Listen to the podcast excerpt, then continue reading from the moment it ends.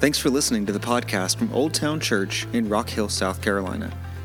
Old Town Church is passionate about making disciples for the glory of God in Old Town and around the world by inviting people to know the gospel, experience biblical community, and live on mission. If you're in the Rock Hill area, we invite you to join us for worship every Sunday. If you're not in our area, we encourage you to find a gospel believing church near you. We hope this podcast is a blessing to you as we seek to follow Jesus in the grace of his gospel.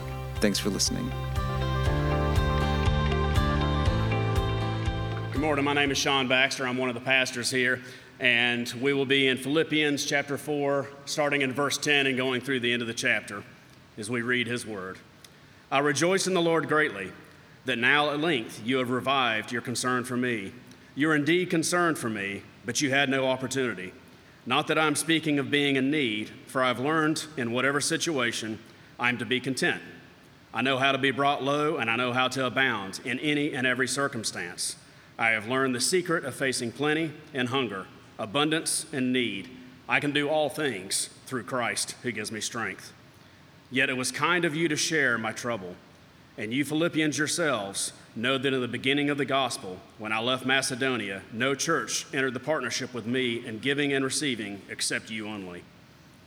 Even in Thessalonica, you sent me help for my needs once and again. Not that I seek the gift, but I seek the fruit that increases to your credit. I have received full payment and more. I am well supplied, having received from Epaphroditus the gifts you sent a fragrant offering, a sacrifice acceptable and pleasing to God.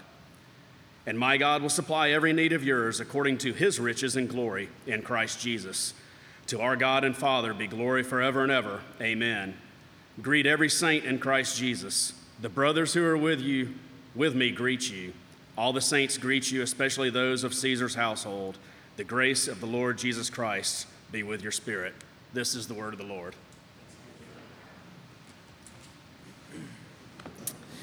All right. Well, good morning, church. My name is Matthew. I'm one of the pastors here, and so uh, glad that you're with us this morning and that you have. I've always wanted to be like a ship captain that's like, there's a nor'easter blowing through, and we actually have one blowing through Rock Hill, which is really weird. Um, but thank you for uh, just prioritizing this gathering even in the midst of the rain. Um, and uh, I know uh, we can bat down the hatches maybe later on this afternoon. But um, we are today wrapping up uh, a study that we've been in the book of Philippians.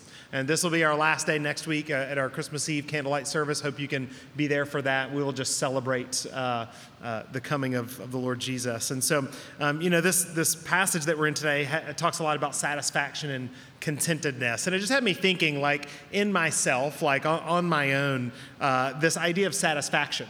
And I don't know, like, if you ever really, really wanted something, and I'm talking about like really wanted something, and you like waited for it and hoped for it, and then you finally got it. And then you realized, well, it was, that was good, that was fine, but maybe it didn't like satisfy that longing that I really had. Like for me, um, the first thing that came to mind when I was like, how has that been in my life? And I thought, has there been a Christmas present? And I couldn't really think of one. No offense to my parents or anything, uh, or, or, those who supply Christmas presents. Um, and, and so for me, uh, it was like a, a lobster tail from Bova's in Boston. This is the first thing that came to my mind. I'm a pastry guy, okay? And so if you've ever been to Boston and and they're like famous for their cannolis and you go to the north end and you get you go to like Mike's and they have cannolis there. Well, we met a, a local Bostonian one time and this lady was like, Mike's, get out of here. You got to go to Bova's. And we were like, could you say, what was that again? Could you spell that for us? And so we went to this restaurant called Bova's, and it's just this, this bakery in this in the north end of Boston, which is this the Italian district, and it's it's wonderful. And you go into this bakery up to that point before COVID had been open since like 1928, 24 hours a day. This family run bakery was just open all the time, just baking and selling things. And so we went in and we got cannolis, because that's what you do. But we also got this thing called a lobster tail. And it's not like seafood, all right? This is like a, a dessert, all right? And it's this, mul- it's like a hundred layers of flaky croissant like crust that's sweetened and then stuffed with um, some kind of delicious, it's not custard like a Boston cream donut, not that, but like this delicious vanilla custard. And so you bite into it and it crunches and it's sweet and it's soft and it's so good. And so I had been a number of times and gotten a lobster tail. And I, and I thought to myself, uh, I would love to bring my family here one day. And so back in 2019, our family got to go up to Boston. And I was like, I cannot wait to have a lobster tail. I mean, I want you guys to have one, but I really want a lobster tail too. And so I went and we went to Bova's and I took my family there. And it was all that I wanted it to be in terms of my family getting to experience this place I love. Uh, but I had the lobster tail, and like five minutes later, it was over. like it was like, okay, I had so looked forward to that. And it reminded me of, uh, I'm a Clemson football fan. And so I'm a Clemson fan, but uh, and, and, also in football. And so for all these years of my life, I've longed for a Clemson national championship. And then in like 2016, 2017, like we were able to like climb that mountain and win the national championship, of which my son constantly reminds me that I made him go to bed at halftime of that game because it was a school night. And uh, I deprived him of that childhood memory. And so, uh, but thankfully we got another chance. And so anyway, uh, but we won the national championship on the last second, this awesome play. Everyone's going crazy. And the next morning I woke up and I had to go to work. It was like this thing all these years. It's like, man, if we could just win the national championship, that would be like the height of excitement. And it was for about 10 minutes. And then the next day we woke up, we went to work. Maybe it's hanging on a little bit longer over there. Okay, I see those hands. Yes. So a couple of us are still relishing in that. But my, my point is this like, when it comes to satisfaction, we can long for these things of this world. And they give us these little glimmers of satisfaction, but it's so fleeting. It doesn't last, it goes away. And, and then we start walking through life and we realize that we're seeking to find satisfaction in things that change constantly. And the Apostle Paul walks us through that today, where true satisfaction actually lies. And that's our, our big idea for today is this that true satisfaction is found in seeing that Christ is all that we need. True satisfaction is found in seeing that Christ is all that we need. We're going to see today that we can be content in all circumstances through Christ alone. That at the end of the day, He is our ultimate power and He is our ultimate provision. This truth impacts literally every moment of your life. So as you walk through your life this week, I want you to notice moments that you're hoping to be satisfied in something, moments that you are, are seeking to, to be satisfied or content in something other than Christ and let him draw you to himself alone. And so we're going to begin in, in verse 10 in, in Philippians, verse 10 through 13. And we'll see first that we can trust Christ to be our satisfaction. We can trust Christ to be our satisfaction. In, in verse 10, Paul says this I rejoiced in the Lord greatly that now at length you have revived your concern for me. You were indeed concerned for me, but you had no opportunity. Paul had gotten this letter from the Philippians. He was in jail, uh, and he'd gotten this letter through the hands of a guy named Epaphroditus. And, and uh, I mean, think about like when you go to the mailbox and you get you go through the mail you're like bill bill ooh this one's handwritten and it only uh, we don't do a lot of handwritten mail anymore but when you get that one you're like oh this is amazing right like the excitement of getting a handwritten letter. Uh, and now these companies, by the way, this is side note, the car, these car insurance companies make it look like it's handwritten to you. You're like, I got a letter from someone, and it's just a quote for car insurance. But anyhow, Paul gets this letter from the Philippians, and he's excited. He's rejoicing in receiving this letter from them. And, and so imagine you're Paul, you're in prison. One day out of the blue, this guy delivers this letter that's got all this updates from this church that you were a part of. And also, uh, this guy is coming with it. Like, I'm Epaphroditus. We've met before. Here's a letter, and I'm here to stay. I'm here to help and serve you. And so Paul was, was excited about that. And he says that at length, that they had revived their concern for him. And it had, it had likely been a while since, since the Philippians had, had been able to contact Paul, since that first moment where they partnered with him. And, and he says that you've revived your concern for me. And I just want to point out that with the church of Philippi, it wasn't like, hey, Paul, we're just writing to let you know we're concerned for you. That this letter actually came with finances and it came with a person that the church at Philippi, their concern uh, led to action. That they, it says in verse 14, I'll just run through a few of these. Verse 14, that they shared his trouble. In verse 15, it says they entered into partnership with him in giving and receiving. In verse 16, we'll see that they sent him help for his needs once and again. And in verse 17, we'll see that they sent him a gift. All right? And so their concern for him that we're reading about here in verse 10 is not just this, like, hey, thought about you, threw threw a quick prayer up for you, but this was like an actual concern that was met with action, that they stepped in with Paul And I want that just to be a challenge to us real quick that as we as the Lord brings people to mind, maybe even people in this room, maybe even right now you look around and say, hey, where's so and so? I'm noticing that so and so's not here. And, and there's a lot of sickness going around, right? And so maybe that your concern for them could be met with action, that maybe there's a moment. And, and Old Town Church, I will say, I feel like we're really good at this. This is something the Lord has developed in us that that we don't just sort of offer up a sentiment. I think about someone, but I'm going to reach out to them. I'm going to check in on them. Oh, you're sick. Can I bring you something? Or this is going on. Can I bring you a meal? Can I walk alongside you? Like this is concern that's met with action. And that's what we hear, see here in the church at Philippi. But what I noticed most about this verse, and I want us to see in verse 10, it says, I rejoiced in the Lord greatly that you have revived your concern for me. Ultimately, when Paul received this letter, when Epaphroditus came and he came with a financial gift for Paul uh, to support his ministry, Paul ultimately received all of that as a gift from the Lord. He said, I'm rejoicing in the Lord greatly for your concern for me, that I, I see what you are doing as something that the Lord prompted in you, and so I'm celebrating him. I'm rejoicing in the Lord. He ultimately is the one who is my satisfaction. He ultimately is the one who's providing and he's doing it through you. And so I'm rejoicing in the Lord. And then in verse 11 and 12, uh, what Paul tells us in these verses is that Christian contentedness should not be circumstantial. Look at these verses. He says, Not that I'm speaking of being in need, for I have learned in whatever situation I am to be content. I know how to be brought low. Now, hear the contrast that he's drawing here. I know how to be brought low, and I know how to abound.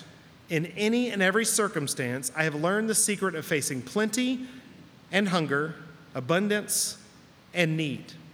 All right, but Paul is saying that we can be content at our lowest, that we can also be content at our highest. And Paul says that he has learned this. I've learned this secret.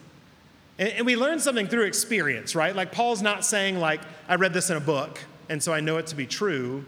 Paul has walked that road. He has experienced these things. This is a guy writing this letter from jail, all right? And, and these jails, this wasn't just like uh, this like posh kind of like, he, they uh, often in those jails you had to provide for your own food. So you had to try and write letters and get people to bring you things from the outside because they were not providing that for you. And so i'm sure there were many hungry days for paul in that prison. I'm sure there were many, many low moments for him. And he says so in that experience i've learned the secret. Now, a, a, secret is something that not everybody knows, right? Like when we tell secrets, like, hey, you know, here's this thing, or, or Paul often connected the word secret with mystery. He, he, would, he referred to this as a mystery, that it's, it's maybe something that not everybody understands. And Paul's saying that this contentedness that he has is a mystery. It's not a common experience of the world, that true contentment is found in Christ alone.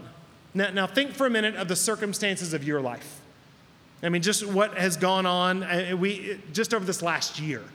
That you have likely had many highs this last year. You're like, man, that was a great day, or this moment that I had, or this experience I had, man, that was awesome. And then you've had moments over this last year that were low, low, low, where you just felt alone, where you felt abandoned, where you felt like, how am I ever going to get out of this? We, we experience these highs and these lows. Life is, is such a roller coaster. And, and where circumstances are low, what we often do is we just long to get out of that. So we're in a, in a, low moment, and I want to be out of that moment as quickly as I can. Like, God, get me out of this. I hate where I'm at. Get me out of here as quickly as you possibly can. And, and, and we realize, we, we, we kind of call these seasons. Megan, one time, my, my wife Megan, uh, I was like, well, this is just a season of this. And she's like, will you stop using that word? Like, there's always another season after that season. Like, they're always just, I'm always hoping in this thing to be over. And the reality is, I'm just walking into another moment ahead. And so we long to, to be out of these seasons where the circumstance is going to be over. But we realize in those moments, we have such little control over the circumstances that we're in. We have such little control over the difficulty that we're facing. It leaves us trying to take power on ourselves like, okay, if, if life is just not going to get me out of this, I'm going to get I'm going to get me out of this. I'm going to take control of this. And so we start grabbing for control of things, trying to get ourselves out of it, and we realize we just don't have the power to do that. And so the truth is, in that system, where we're in these low moments and we just want to get out, and so we try and work our way out of it, we're always hoping in something to change. We're never satisfied with where we actually are. This is an awful way for us to live, and this is exactly where the enemy wants you to be despising your difficulties, despising the season you're in, desiring to be out of it on to something better than where you currently are, forsaking the one who put you where you are. And so Paul is telling us that a, a, the secret, a secret to being content in all circumstances, whether the circumstances are super bad or whether they're super good, and that secret is not to be focused on the circumstances themselves, but the one guiding you through the circumstances. And so in verse 13, we, we come to this verse that we're all likely familiar with I can do all things through him who strengthens me. Now, I want to address this verse really quick. Uh, probably one of the most misused verses in Scripture.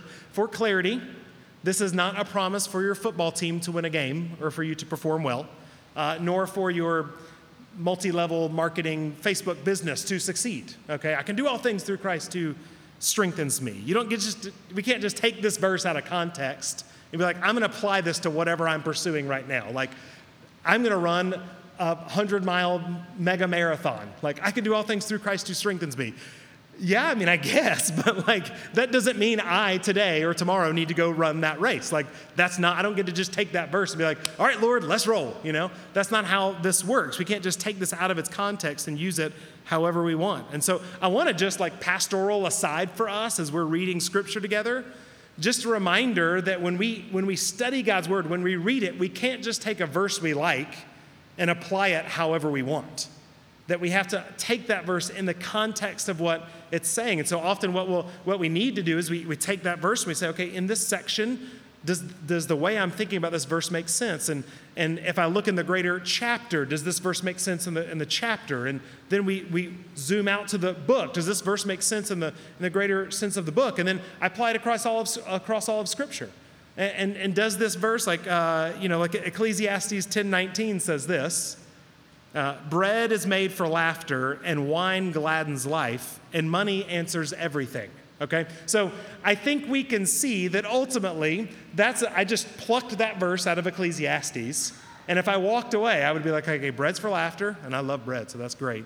Wine is, is for, wine gladdens life, all right? So if I want a more glad life, I just drink more wine. And money answers everything all right? And we can sit here and know, first of all, in our experience of life, none of those things are actually true, okay? But second of all, we know that's not what Scripture teaches. But if we pluck a verse out of Scripture, we can do a lot with it, right?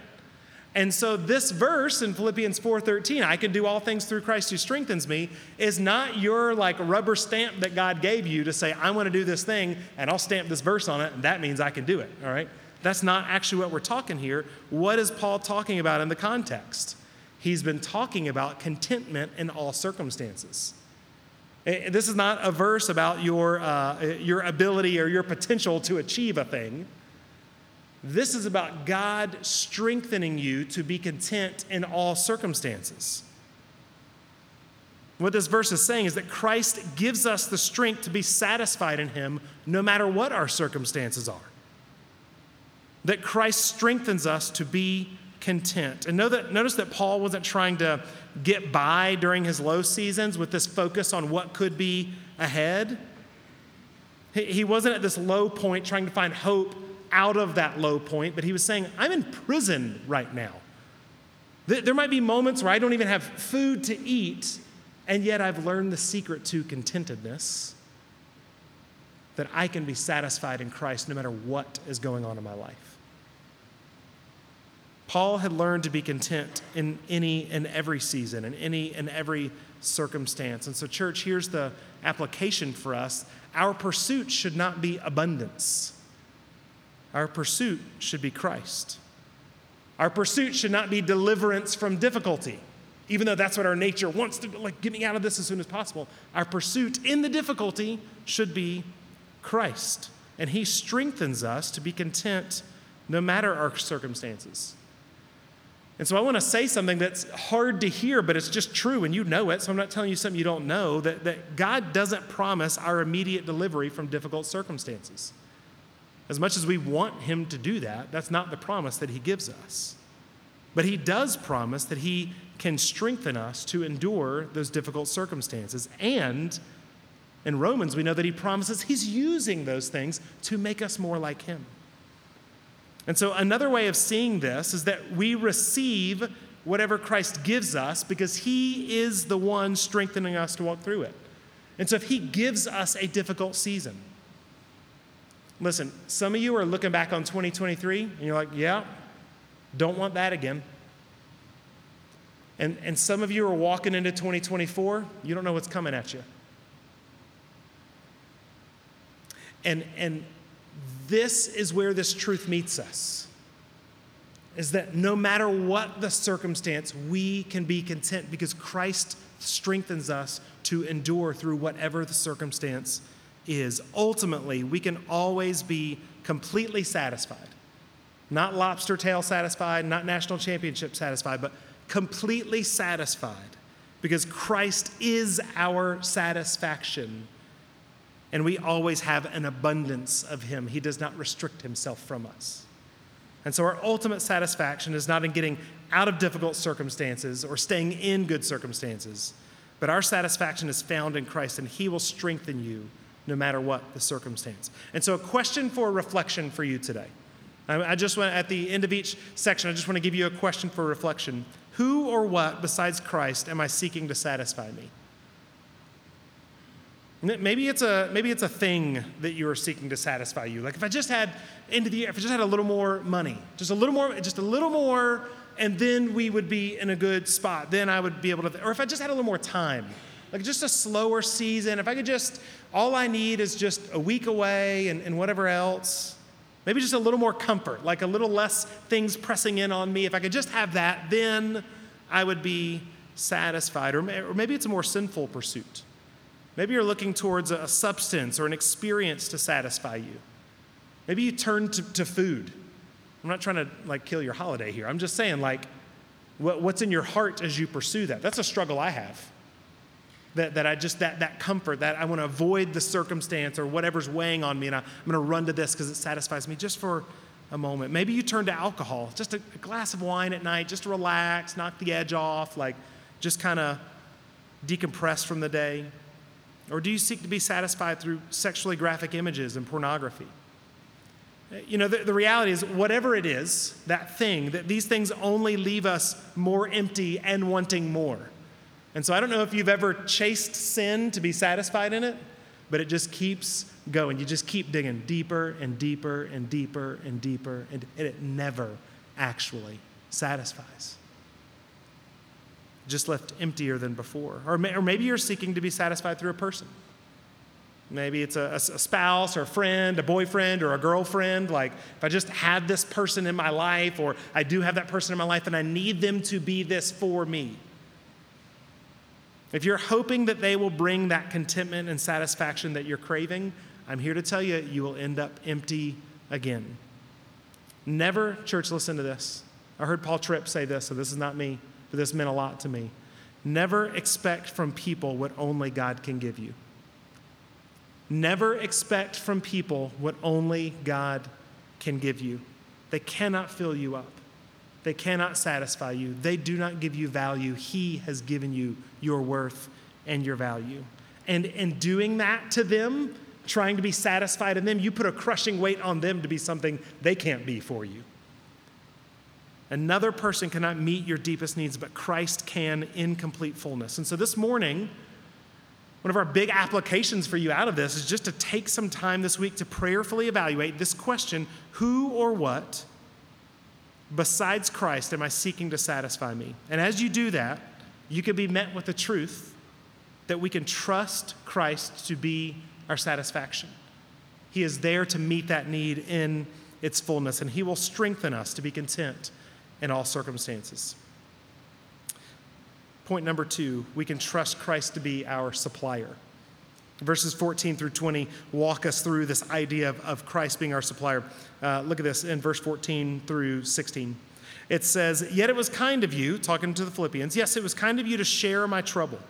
And you Philippians yourselves know that in the beginning of the gospel, when I left Macedonia, no church entered into partnership with me in giving and receiving except you only.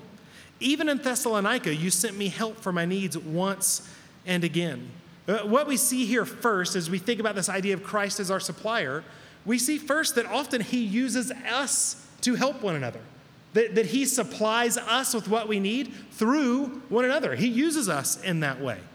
He, he uses us to help supply one another's needs. I mean, even right now, this is like a tangible example. Uh, it, you know, we, we have a benevolence fund that is separate from our budget. It's just this thing that you can give to, and we take that, that fund and we help meet needs of people in our church when they're hitting a low season financially, or if they need, uh, if, if, if counseling is something that they need to pursue, then we can help provide that for them. That's a way that you do that.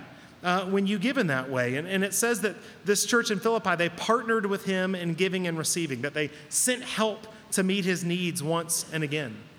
What we see here is God using the church at Philippi to meet Paul's needs, and specifically the needs for Paul's ministry. Um, that this is going to uh, the, uh, a beautiful, it's like a picture of gospel partnership. They're meeting those needs, and, and now the gospel can be advanced even more. And, and so, uh, what I want to do is just take a, a, little bit of a look at how that might look for us personally, like two ways that, uh, that, that God, um, uh, that we could experience this kind of partnership uh, in, in, our own lives. First, uh, we partner with one another here locally. That, that, there is in this local church by giving your time. Um, you know, we're, we're just uh, celebrating some of our volunteers this morning and, and, just the time they give. Even our worship team who's serving every week just to, to lead us in worship. This is a way that people use their time, they use their uh, abilities to, to serve the church, but also uh, in giving financially um, that, that they do that. That one way you engage is give financially or, or become a, an official member here at, at, Old Town Church. And this isn't like a plug to do that as much as to say we, we see that as a step of discipleship for you. And so as you do that, you're, you're participating in a gospel partnership where we can advance the gospel more together. So it's this idea of like, as we all give and we all sort of chip in and we work together, that now we as a church can be made more healthy and as we as a church are made more healthy, we also, the gospel is, is advanced in the community.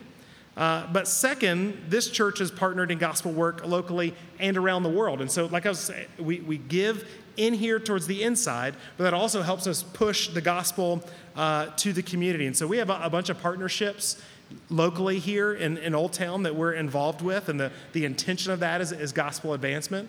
Um, but, but also, we have churches that we are locked arms with uh, through the Pillar Network, through the Southern Baptist Convention, that we're like, hey, listen, if we all join forces together, we can actually get further faster together. And so the gospel can be advanced better if we cooperate with one another.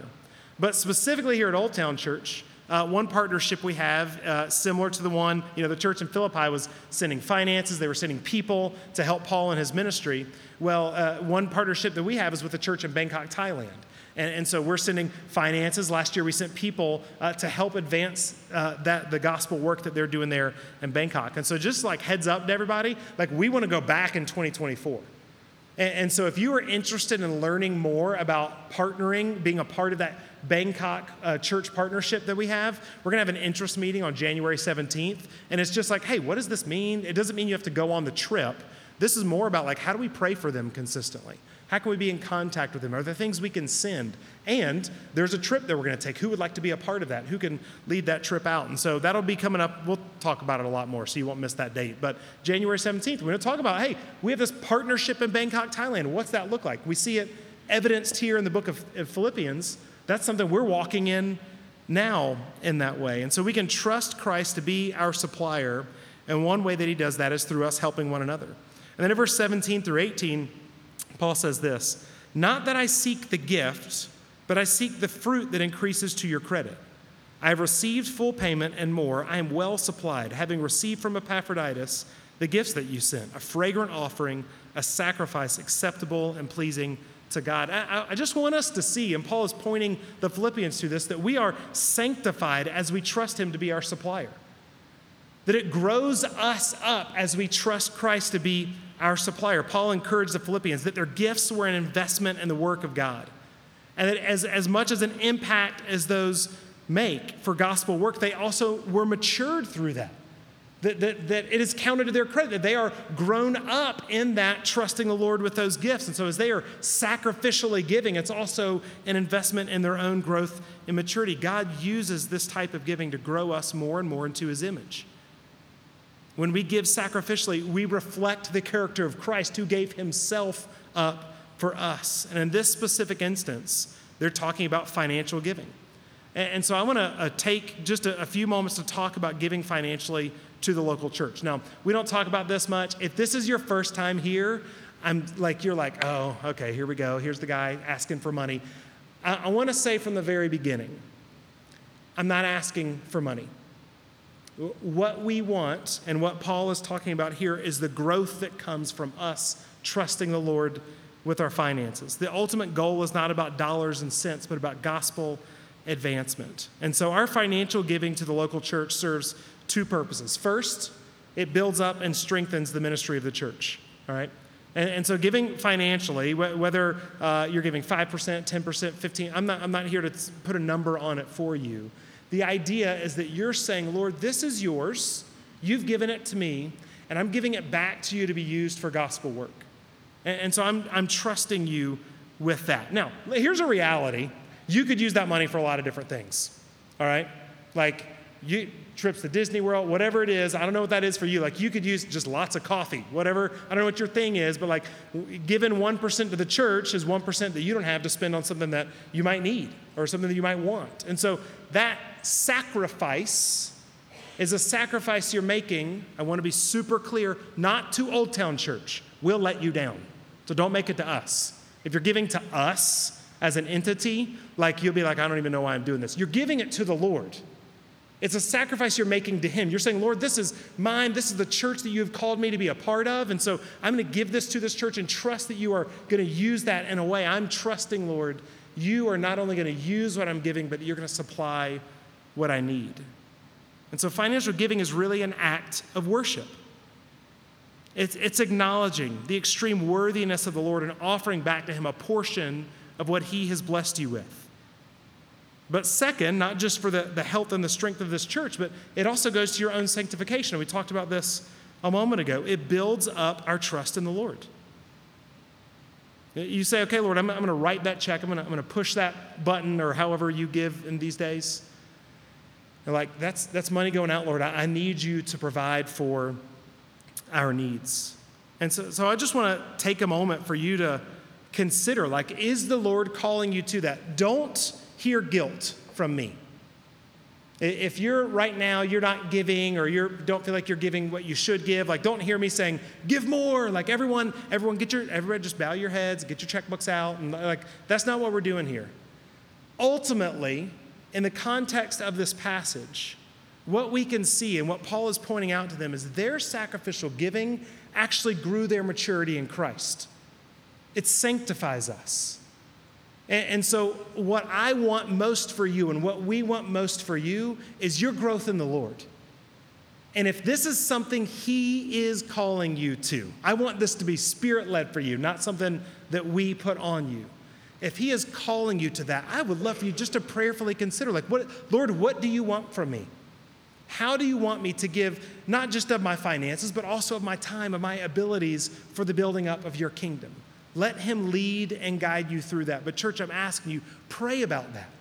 Let that be something that He walks you through because ultimately, in all that we're doing, whether it's, it's through the preaching and through the, the worship and through small groups and equip classes and all these other things, it's ultimately so that we can all see Christ as more beautiful and grow in our trust in Him. And one way that we do that is by taking these steps of sacrificing what we feel like we need to hold on to and saying, Lord, I trust you with it because ultimately we can trust Him to be our supplier. And I love how Paul rounds these verses out in verses 19 and 20. He says, And my God will supply every need of yours according to his, look at this key word, according to his riches and glory in Christ Jesus. To our God and Father be glory forever and ever. Amen. Listen, as we make these sacrifices, we can trust Him to be our supplier because His riches know no limits. There, there's no limit to that. He can and will provide for us all that He knows that we need, and there will never be a moment where He can't do that. I mean, think about this for a moment. Like, think about your life and then think about Him. There's never a moment where He can't supply our needs, where a situation gets out of control or His supply is like, oh, it's starting to run low. I need to kind of ration out what I'm doing here. He never gets that moment. Like, I don't know if you've had this moment. You get the bill in the mail and you're like, whoa. Whew, I need to take a deep breath. I don't know where that's going to come from. Like the Lord is never like, oh man, like that need they have. I did not see that coming, and I have no idea how I'm going to provide it. He can supply all of our needs according to his riches that know no limits. No limits whatsoever. And this develops a trust in him in two different ways. One, because we know that he can provide it, and two, because we know if he doesn't, he knows that's what's best for us. And that, that's not the easier one. We want the one where you're like, I got this bill. Can you send me a check, right? Like, can, you, can these things equal out? But sometimes He doesn't provide what we think we need because He knows what we actually need. And so, even in those moments, it allows us to trust Him deeper and deeper and deeper. And though Paul specifically here is talking about supplying their physical needs, we also know that God has provided abundantly for our spiritual needs in Christ. Because of our sin, we were in need of forgiveness and rescue, and God provided Jesus as the ultimate sacrifice to pay the penalty for our sin and to purchase for us abundant enjoyment of God forever. He didn't just wipe the slate clean, He adopted us into His family. And so we get to enjoy Him forever through Christ. And so, a question for reflection for you is this Does my life display that I trust more in Christ or myself to be my supplier? Like, as you walk through life, do you see yourself like, all right, Lord, that's cool, you want me to do that, but I'm going to hold on to it for now because I kind of see this coming ahead? You know what I'm saying? Like, are, are you the one saying, Lord, it's cool, but I'm going to kind of call the shots on this one? Do you, does your life display that you're trusting more in yourself or more in Christ to be your supplier? And, church, I just want to say to us if we are trusting in Christ to be our supplier, there are some steps of faith that He is going to call us out into that are scary. But the beauty is, if we know He has called us to it, we know He's going to strengthen us to walk through it. Last point, we'll just close out on this one. We can trust Christ to be our sustainer. As Paul closes out this letter, he says this Greet every saint in Christ Jesus. The brothers who are with me greet you. All the saints greet you, especially those of Caesar's household. The grace of the Lord Jesus Christ be with your spirit. As we wrap this up, Paul encourages them in who they are in the gospel, who they are as a result of Christ. In verse 21, uh, we can see that we can rest in his salvation. It says, Greet every saint in Christ Jesus. This is a, a simple reminder that we are saints, that we are counted righteous in Christ Jesus alone, that each one of us can be saved by grace through faith in Jesus. Not through our own good efforts, not through financial sacrifice, not through serving. We're not saved through that. We are saved through Christ alone. And that by faith in Him, we are considered saints, that we find rescue, that we find forgiveness in that. But in verse 23, and Paul's always, I mean, in this book and, and everywhere, he says the grace, the grace, the grace of the Lord Jesus Christ be with your spirit. We, we, we pass over these words so often. But I don't want us to, to lose the amazement of the grace that we have experienced, that we neglect the grace that we walk in daily. This letter, Paul has packed it full of the grace of God from start to finish. It's a reminder, even at the, at the beginning of the book, to remember that the great grace of the Lord that we are, that we are sustained by. We are sustained by his grace. And, and from the beginning, we see, and I'm just going to quote some verses from the book, that God promised to complete the work that he began in us. That he has given us, it says, access to the mind and attitude of Christ that sacrifices for the good of one another. And by this, a diverse people can be unified. It says that He is at work in us both to will and to work for His good pleasure. It says that, that we have learned that God has made us His own through Jesus. And so we are able to press on towards growing more mature in Christ. And that by His grace, It says at the end of chapter 3 and the beginning of chapter 4, we are citizens of the kingdom of God. And as a result, he is transforming us into his image. And as a result of that, we can stand firm in the midst of whatever we're walking through. And by his great grace, we studied last week that we can make our requests known to God. And through this, we meet the God of peace who extinguishes our anxiety.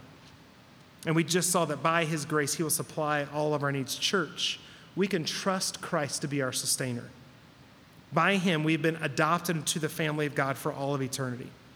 We can find great rest in knowing that he is our sustainer, sustainer forever. And so I just want to ask this question of each of us this morning. Have I, have you, have you ever trusted Christ to be all that you need for salvation and sanctification? Have you ever trusted him in this way? Have you ever placed your faith in him alone? Not in all these other things, not in your, like, I, we talked about a couple weeks ago, like 80%, I'm pretty good, but I just need an extra 20% to kind of finish off the salvation job. Like, it's 100% him. Have you ever laid down all of these things that you think are good works on your own and said, All of that is filthy rags, it's rubbish. Lord, I need you. Have you ever surrendered and placed your faith in Christ alone to be your salvation? It is only by His grace, through faith in Him, that we can be saved. And, church, just as a gospel reminder for us, like that is a free gift He gave us. It's not one that we had to earn. And this one's for me, maybe not for you. It's not one that I have to go back and prove that I was worthy of being saved. So even in my saved life, I don't have to say, Lord, now I just want to prove that, that I, can, I can be what you need me to be. No, no, no, I still I get to rest in Him for my sanctification as well. That I can trust in Him to provide that for me, to sustain me in that. So as we wrap up today, we come back to our big idea that true satisfaction is found in seeing Christ as all that we need. Church, listen, He is all that you need. He is all that you need. And in Him, in Him alone, there is a never ending satisfaction to enjoy, not even just here on this earth as we experience contentedness in our struggles and in our, in our really great moments, but for eternity, an eternity of delighting and being satisfied in Him forever and ever and ever. He is all that you need. Let me pray for you this morning. Father, we turn to you as our ultimate satisfaction. We confess that, Lord, I, am like, I'm preaching this and I need it. Father, I, I need you to help me believe this to be true right now. God, I need you to walk me in this in my daily life because I turn from this truth in a heartbeat and seek satisfaction in so many other things. And so, Lord, we, we know that you promise that if we drink of you, we will never thirst again. So, Lord, we turn to you. And Father, I pray if there are those in here who do not know you, Lord, that you would draw them to yourself, give them the faith to believe in you, and Lord, help them to put their faith in you and you alone. Help us, Father. That's your name we pray. Amen.